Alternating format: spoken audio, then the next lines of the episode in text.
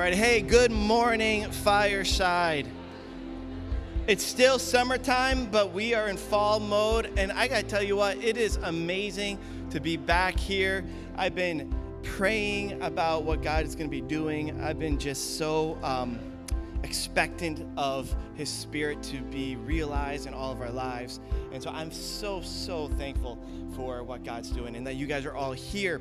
And uh, if, if you are new, and the Walkers did a great job, didn't they do a good job? Give the hand for the Walkers. Um, we we have a bunch of families signed up and, and we are we want to be a relational church. So we want to get to know people we want people to get to know each other and we believe discipleship is best through relationship. And you guys may have questions okay who, who is fireside? What how did this all happen? What do you guys believe? All that stuff. And we'll answer questions and talk about a little bit of our journey and eat flatbreads pizza all right and so uh, it's a great time. So we got a lot going on, but I just want to jump in to today's sermon because we got a lot to go over. Um, this series is a series in Acts. So if you remember way back in the spring, we started the early church and, and, the spirit came at pentecost and the church was launched and god said you are going to be my body and the church was released and we talked about that and then we kind of stopped in about May or June and we pivoted and we looked at parables. And I got to tell you, it was amazing hearing from Kay and Connor and Joel and Ron uh, just about these teachings that Jesus gave that are timeless. But we want to go back to Acts because in Acts there's a pivot point. So the church was launched, it was mostly in Jerusalem, and it was mostly Jews coming to Jesus. But that's not the end of the story. How did we get here in Massachusetts, thousands of miles away from Jerusalem, worshiping God? And God used a man named Paul to preach the good news to the Gentiles. And the Gentiles are anyone who's not Jewish. See, Saul was a tyrant. Saul became Paul. And I just want to pause here, and we've talked about this before, but we need to press into it because Saul, we have to understand when we read Paul's letters, there was a time when he was Saul. So the first martyr was Stephen. He was one of the leaders in the church. And the Jewish leaders did not like their, their people following Jesus, not their traditions. And so they stoned him. And scriptures say that Saul was there giving his approval. He was actually too powerful to either pick up a stone. Instead, he had others do it. And then it said Saul was going town to town, taking Christians out, which they called the way. Now, we're not talking about the Mandalorian, this is the way. We're talking about Christianity. That was what they called this is the way. And he would imprison them and often and sometimes kill them. And this is Saul. He was trained by Gamaliel, which was a very prestigious rabbi. He was a Pharisee, so he was educated. And on his way to Damascus, a city that still exists today, and you may know the story if you grew up in church, Jesus appears in a great light and says, Saul, Saul, why are you persecuting me? I am Jesus. And Saul's blinded for three days. He gets trained by the church leaders for years and years. And God says, Saul, I am changing your name to Paul, and I am sending you out to preach the good news to the Gentiles. Preach the news to those who don't even have a basis understanding of who I am, the Jews. Preach it to all people, and his journey begins. And you would think this is good news, but guess what? There was tension. I mean, I mean, honestly, there's never tension in churches, right? It just doesn't exist. We're all peaceful people. But there was tension. And so these Jewish leaders who were believers of the way, they're like, whoa, whoa, whoa, whoa, whoa. First, they need to be Jewish. They need to be like us before they're like him. Right? There's a process. You need to share our culture. You need to get caught up. You need to do our customs. First, you need to be like us, Jewish, and then you can be like Jesus. And Paul debates him and here we pick up in Acts 15, if you have your Bibles, if you have your phones, Acts 15, chapter 1. And what I really want to uh, say with the Saul to Paul thing is this many of you are coming here with a past. Many of you are having your past prevent you from your future purpose. I have seen this in so many people's lives, and my life included, where the enemy will weaponize your past, but Jesus will utilize your past. The enemy will take your past against you and tell you things like, oh, you're not good enough. You're not smart enough. You're too sinful. Look what you did. How could God use you? I know everyone here, I think, has had that sense in their life at one point. If God only knew what I've done, and you know what? He does. But yet he still cares for you and he has a calling. The enemy will weaponize it, but Jesus will utilize it. Now, that doesn't mean we can't learn from our past. That's a way of Jesus utilizing our past for our future purpose and extending the gospel of Christ. So, if anyone is here with a past, look at Saul, who actually killed Christians, was a murderer, and yet wrote the majority of the New Testament. And yet, launched the church outside of the walls of the Jerusalem church. So, Acts 15, verse 1. Now, certain people came down from Judea to Antioch and were teaching the believers Unless you are circumcised according to the custom taught by Moses, you cannot be saved. Now, this brought Paul and Barnabas into a sharp dispute and debate with them.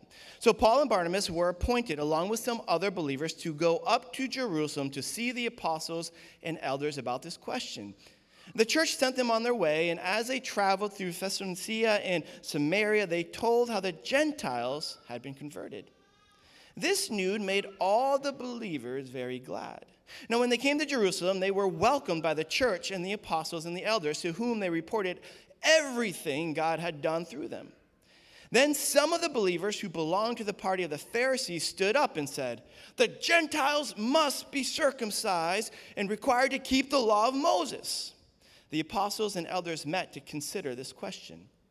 After much discussion, Peter got up and addressed them Brothers, you know that some time ago God made a choice among you that the Gentiles may hear from my lips the message of the gospel and believe. God, who knows the heart, showed that He accepted them by giving the Holy Spirit to them, just as He did to us. He did not discriminate between us and them, for He purified their hearts by faith. Now then, why do you try to test God by putting on the necks of Gentiles a yoke that neither we nor our ancestors have been able to bear? No, we believe it is through grace of our Lord Jesus that we are saved just as they are. The whole assembly became silent as they listened to Barnabas and Paul telling about the signs and the wonders God had done among the Gentiles through them. And when they finished, James, the brother of Jesus, spoke up. Brothers, he said, listen to me. Simon Peter has described to us how God first intervened to those a people for his name from the Gentiles. The words of the prophets are in agreement with this. It is written, After this I will return and rebuild David's fallen tent. Its ruin I will rebuild, and I will restore it, that the rest of mankind may seek the Lord, even all the Gentiles who bear my name, says the Lord. Who does these things, things known from long ago? It is my judgment, therefore, that we should not make it difficult for the Gentiles who are turning to God. Instead, we should write to them, telling them to abstain from polluted from food polluted by idols, from sexual immorality, from meat and strangled animals, and from blood. Let me pray, Lord, we pray, God, that this word would just seep into our soul, transform us, give us eyes to see what you see, Lord. We thank you for the global movement that is going on right now. And it's in your name we pray. Amen. Don't you hate when things that are supposed to be simple become so complicated?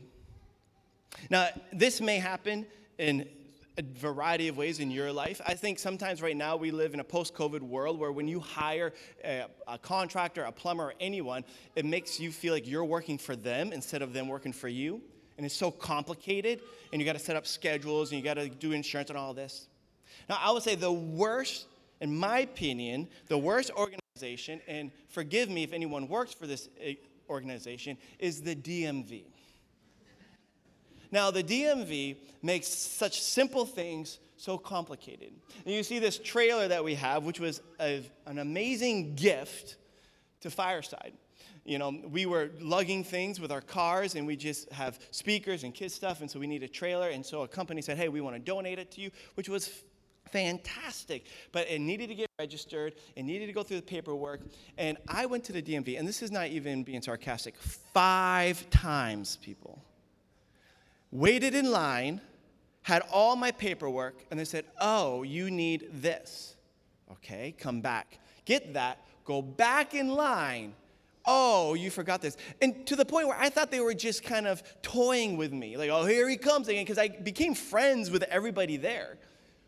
And they're like, You got your stuff? I got my stuff. And then I walk away. Do you get your stuff? No, I didn't. Five times to the point where I'm like, You know what?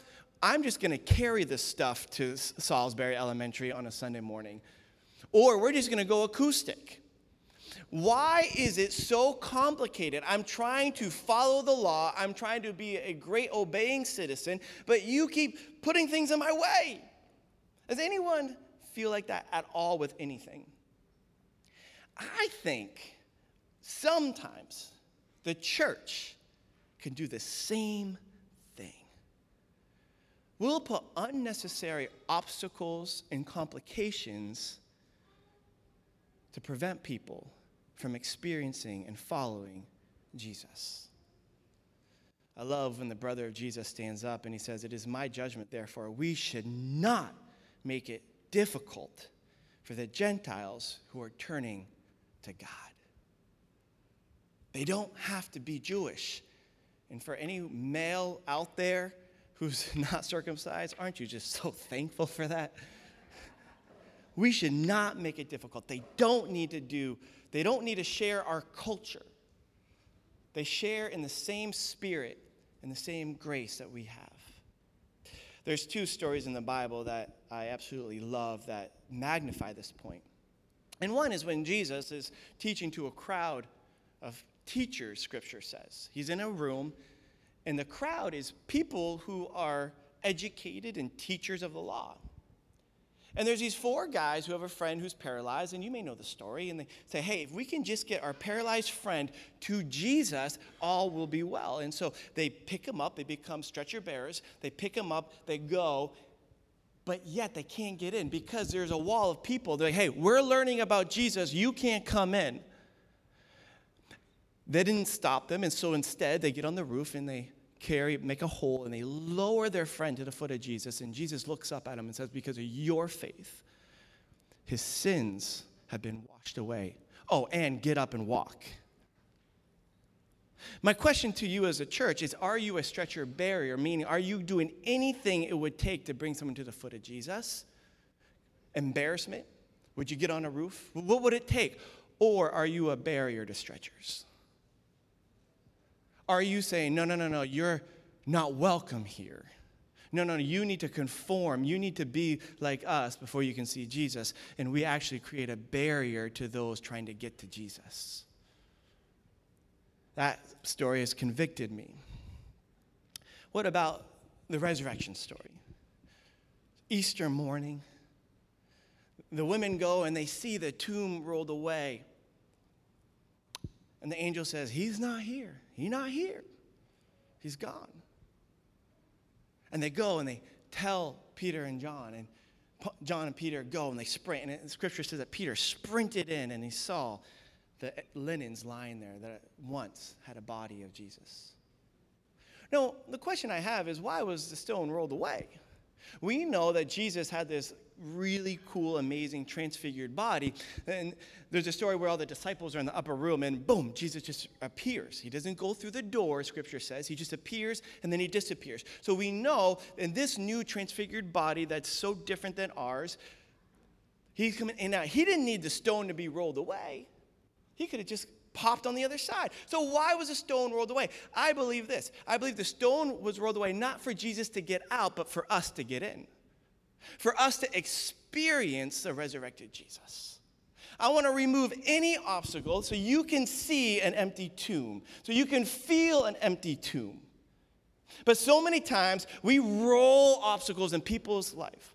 We roll, hey, you need to act a certain way, be a certain way, before you can come to Jesus. I was reading a story of a missionary in Turkey, and they came upon a lady who only had one eye. So the missionary, with a translator who was a pastor, said, Can we pray for this woman's healing? And she begins to pray, and the pastor says, No. She needs to become saved before we pray for healing. And so the author who is filming this is like watching this debate where the missionary is saying, no, no, if we heal them, then that would bring them to Jesus. No, they need to come to Jesus and then be healed. You get the debate. And, this be, and, and to be honest, I don't know how the story ends. But I think so many times we say, hey, you need to act a certain way, be a certain way before you come to follow the way of Jesus. And I just think that we are preventing people from experiencing the resurrection. Because I believe this. So when people experience Jesus, their life will change. So can we not make it difficult? In seminary, I did a paper. It was a 70, 70 page paper, which I do not want you to read because it's just, it's long. But the premise was this. I took this passage and I said, the Jews are kind of like today's modern day church cultured people, and the Gentiles are today's modern unchurched people. So, church people who grew up in the church, there is a church culture, a Christian culture that exists, and the Gentiles are those who don't have that culture. Now, you may be asking yourself, well, which one, one am I? I'm going to give you a little bit of a quiz. It'll help you identify and show your cards. So, I want to be honest, I grew up in the church in the 90s, so a lot of my stuff is 90s. If you know what WWJD means. You probably have some church culture inside of you. Now, if you're there thinking, is this some kind of wrestling thing? then maybe you're an unchurched person. And that's okay. See, I just want to preface I am a church person. I'm so thankful for that because it's helped me do a lot and it's prevented me from a lot.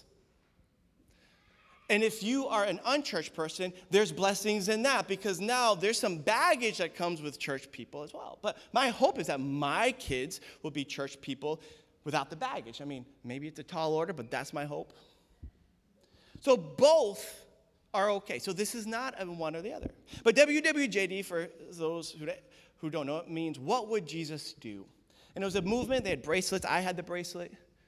So if you had a bracelet, definitely church culture. Now, if you had apparel, yes, you were swimming in church culture. The idea was this you had a big decision. You're like, what do I do? What would Jesus do? And you would make the perfect decision every time. that was the idea.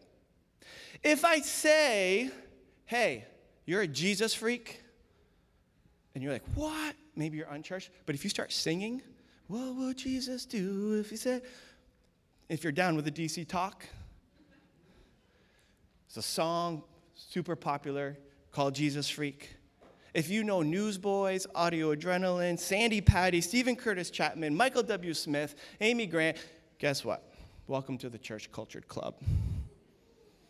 If you look at a tomato and a vegetable and you start playing, Larry the Cucumber, Tom Tomato, church culture. Now, if you know McGee and me, any, any McGee and me fans out there? Yes, church culture. In fact, one of my good friends in college, his mom invented McGee and me. I was like, like starstruck. if I yell, He is risen, you just showed your cards right there. Now, again, I'm not saying that is bad, but if you saw someone at the pole, if you know Promise Keepers, Iron Sharpens Iron, these are all church culture things. And some people who are unchurched are like, I don't get it. What are you talking about? And that is okay. So I think what we do today is say, hey, you need to kind of immerse yourself in a church culture. You need to share our morality. You need to share our perspective before you experience Jesus. Now, what also is said in this letter is this at the end it says, Tell them to abstain from foods polluted by idols, from sexual immorality. So, why does he say this? So, Jesus is going to meet everybody where you're at.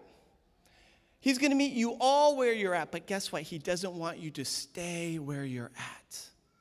Jesus has an agenda for your life.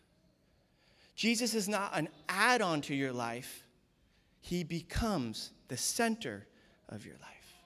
The reason why they say this is there's many reasons. One, you know, there was a lot of idolatry, meaning people were following false gods. You know, maybe today in modern day, these aren't these little trinkets that you follow or Baals or golden calves or anything like that, but we all struggle with following things that aren't Jesus. Whether it's success, whether it's relationships, whether it's uh, a family, we have these things. So that's what Jesus is saying. You have to stop making that the center of your life and make me the center of your life. It's not an add on. I see this all the time where people say, hey, you know what? I like this whole Jesus thing. It makes me feel good. I'm just going to add it to the other things that make me feel good. It's not an addition, it's a replacement. Jesus comes in to your soul, and guess what? He doesn't like a lot of company in there. And so he starts kicking out. This is what I think the whole temple scene, when Jesus starts kicking over tables, it's like, no, I got to get rid of the filth in your life in order for me to dwell in your life. So if you are an unchurched person coming to Jesus, guess what? There is a transformation that he's going to start in your life. A decision is a moment, transformation is a process. And if you're a church person and you think, I got it all together, which you probably don't, you have to give patience, and you, we are called to help people with their transformation path.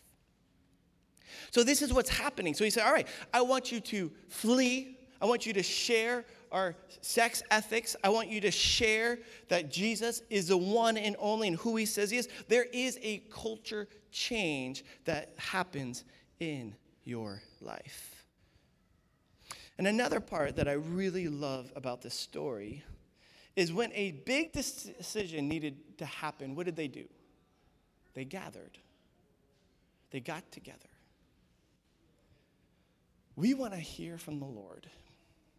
We don't want to figure out this on our own. Jesus says, when two or more are gathered, there I am. Then that doesn't mean he's not there when you're alone. I believe that when we're gathered, something special happens. Now, I'm a huge advocate that we should all have a personal relationship with Jesus.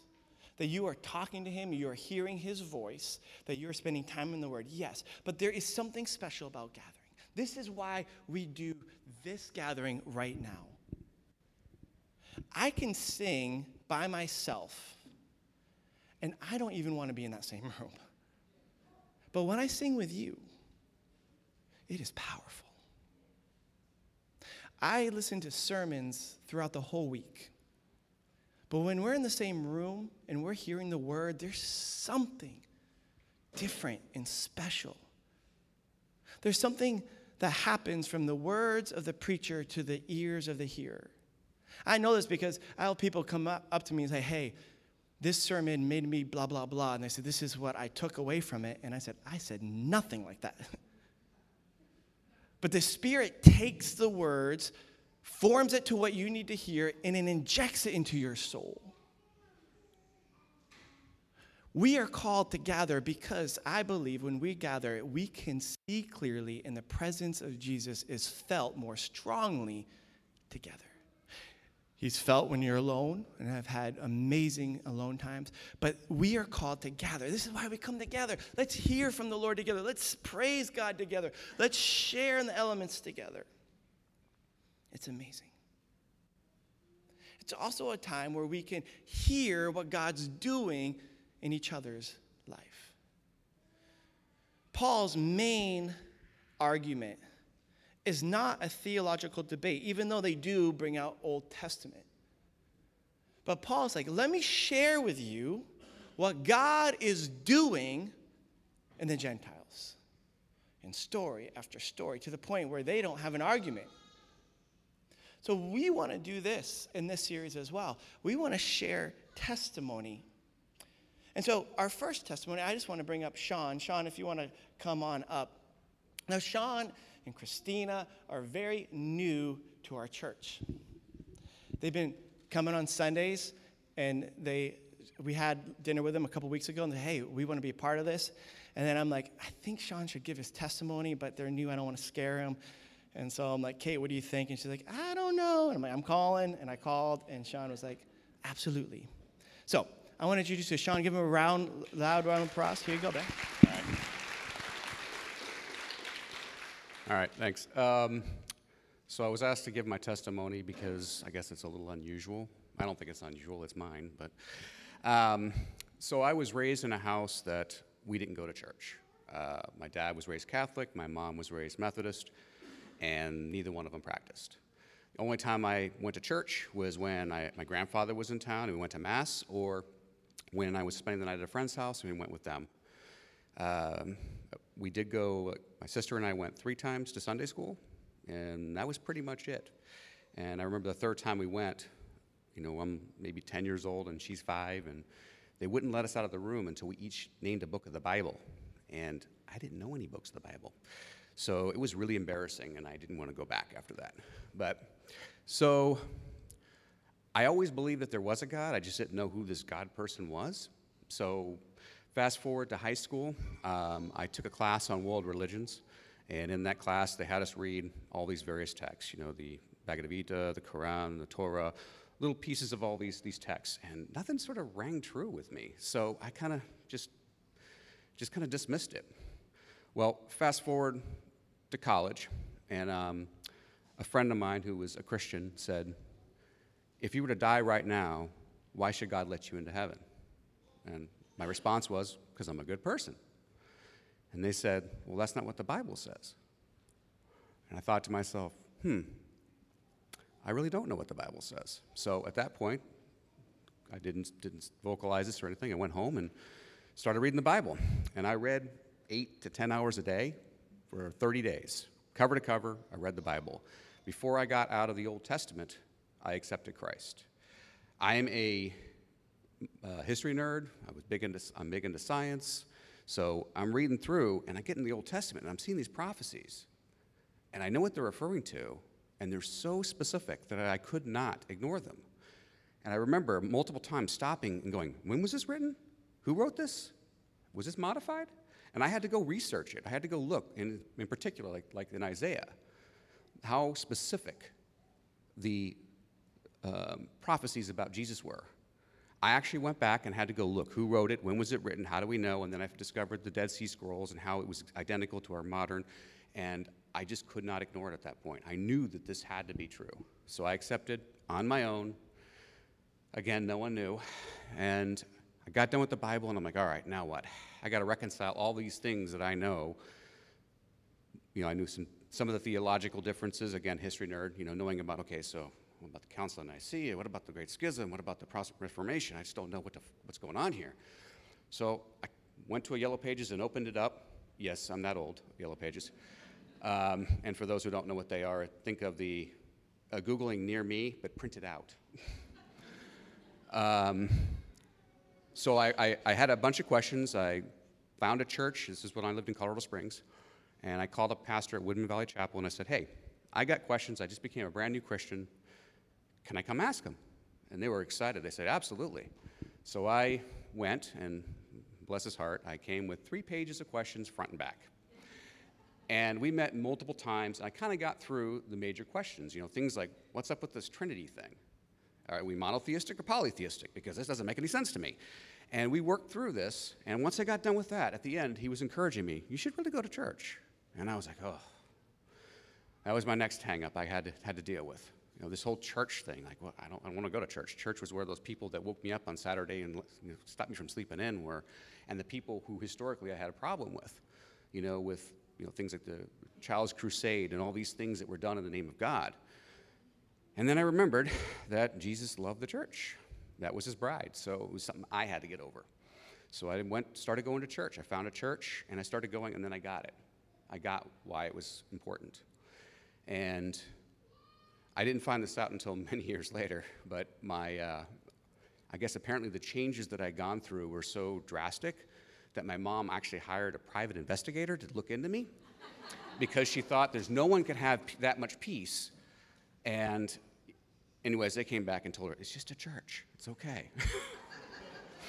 so, um, fast forward, I ended up switching schools, going to Colorado State University. I joined University Christian Fellowship and um, you know actually got a uh, one of the navigators to come and disciple me for a year.